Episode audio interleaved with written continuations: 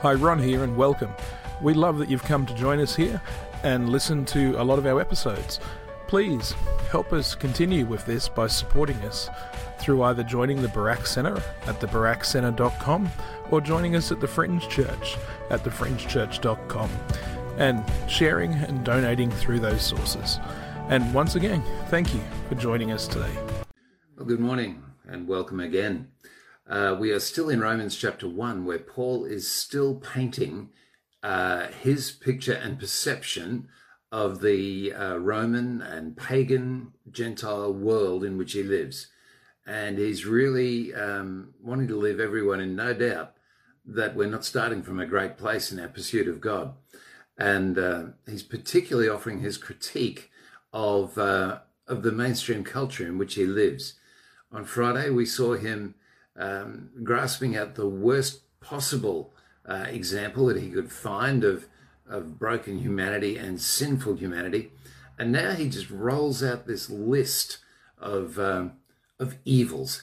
And what we're going to do is just take a day or two just to work our way through them because it's quite um, enlightening just to see the sorts of things that Paul highlights in Roman culture to say this is not on. Because frankly, a lot of it is still um, commercially viable in our world. People are making money out of the list of stuff here that Paul um, puts up. So he says, just as they've given themselves over to a kind of knowledge that rejects the idea of God, so God has given them over to the kind of mind that everyone rejects. The result is that they do things which it's not fitting for anyone to do. They are replete with all evil, villainy, the lust to acquire, viciousness. They're full of envy, murder, strife, deceit, the spirit which puts the worst construction on everything.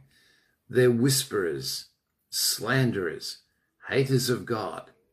They are insolent men, arrogant braggarts, inventors of evil things, disobedient to their parents, senseless breakers of agreements without natural affection, pitiless.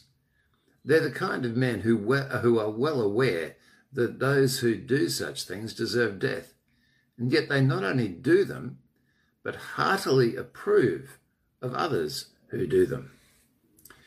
Well, Judge George Bernard Shaw summed it up nicely at one point. He said, No nation has ever survived the loss of its gods.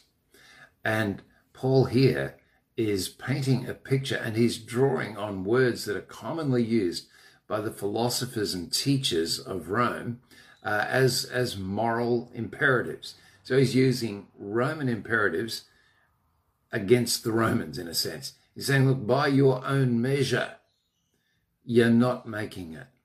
So he gives us this picture. What happens when people abandon God in the way that he's been describing, you know, purposefully cover up truth with their unrighteousness, bury the truth under a weight of sin, fight that voice of conscience that rises in them. What happens? This sort of stuff. And ultimately, um, what he's, he's really doing is saying, when this sort of stuff rises, you know, uh, righteousness exalts a nation, but sin is a reproach to any people.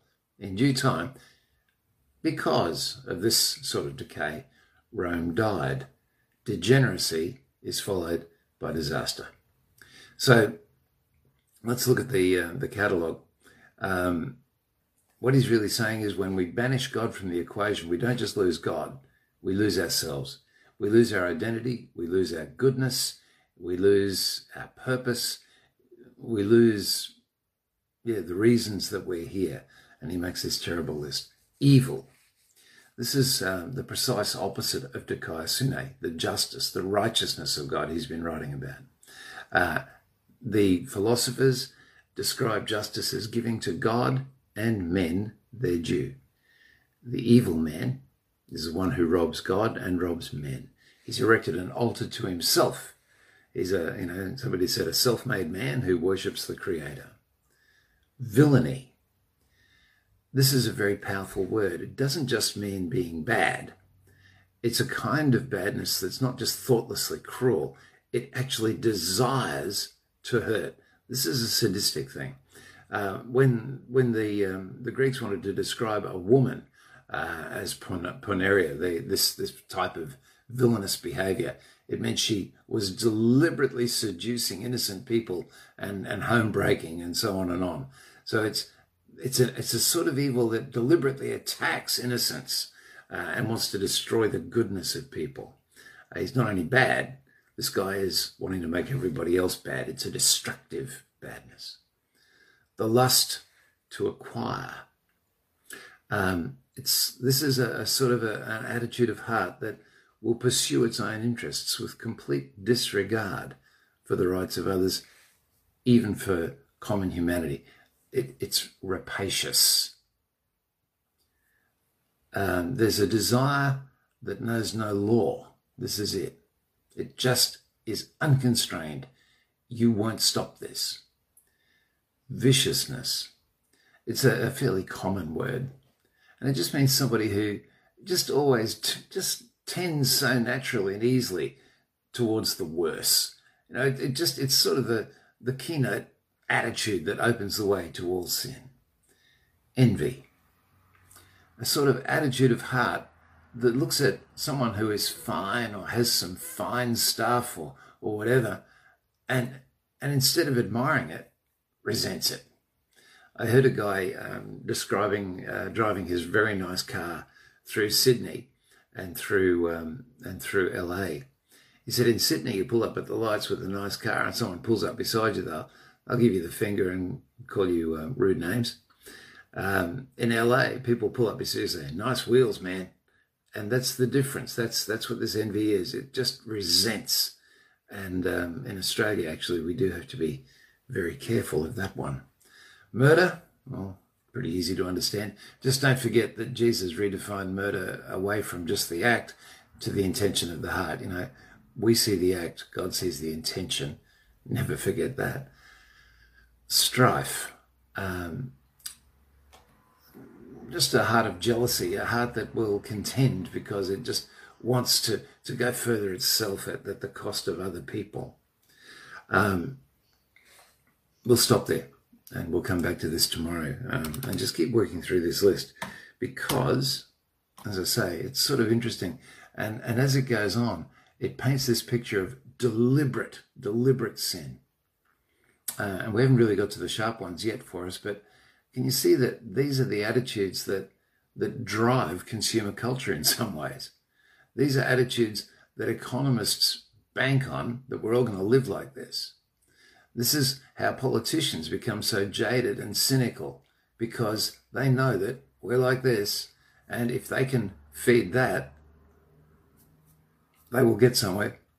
This is where cult leaders, uh, criminals, get to. They know that if they, they twist these things, people will follow them. Let's pray. God our Father, there's nothing new under the sun, nothing in righteousness, nothing in sin. And Lord, it's um, it's sort of remarkable to see that the, the Greek philosophers actually had such a handle on these things that Paul incorporates into the Christian ethic in here. And Lord, we look around and, and Paul is really saying this is a general malaise. This is the nature of things. This is the world in which we live. And Lord, we want to come to you and say, we still see those things in our hearts. Father, we still see all of that list operating in our souls at some level. And it is a constant constant decision to live in self control, to live in quietness of spirit, to live in generosity of mind, to live rejoicing in everything that is good, to live believing the best. So, Father, we simply ask for grace today to encourage one another to this sort of mindset. And Lord, where we are still extolling ourselves as the center of the cosmos and our own little God, Father, just give us grace to continue forward on a journey of repentance. And Father, yeah, arm us, God, to stand against these profound enemies of our souls. And, uh, and Father, give us grace to be able to critique our culture in the way that Paul could critique his without getting despairing, but just painting the picture of this is why we need Jesus. So, Lord, we bring you today. It's many activities and opportunities. Lord, we ask that whatever the opposite of all that stuff is, is where we'd walk. That we would those who be those who bring light into darkness, hope into despair, and cleansing into toxicity. These things, Lord, in Jesus' name. Amen. We will continue on with this rather tawdry list tomorrow. See you then. Bye. Thank you for listening to another episode. And please, don't forget to sign up to the barackcenter.com or thefringechurch.com and help support us so we can reach many more. Thank you again for joining us today.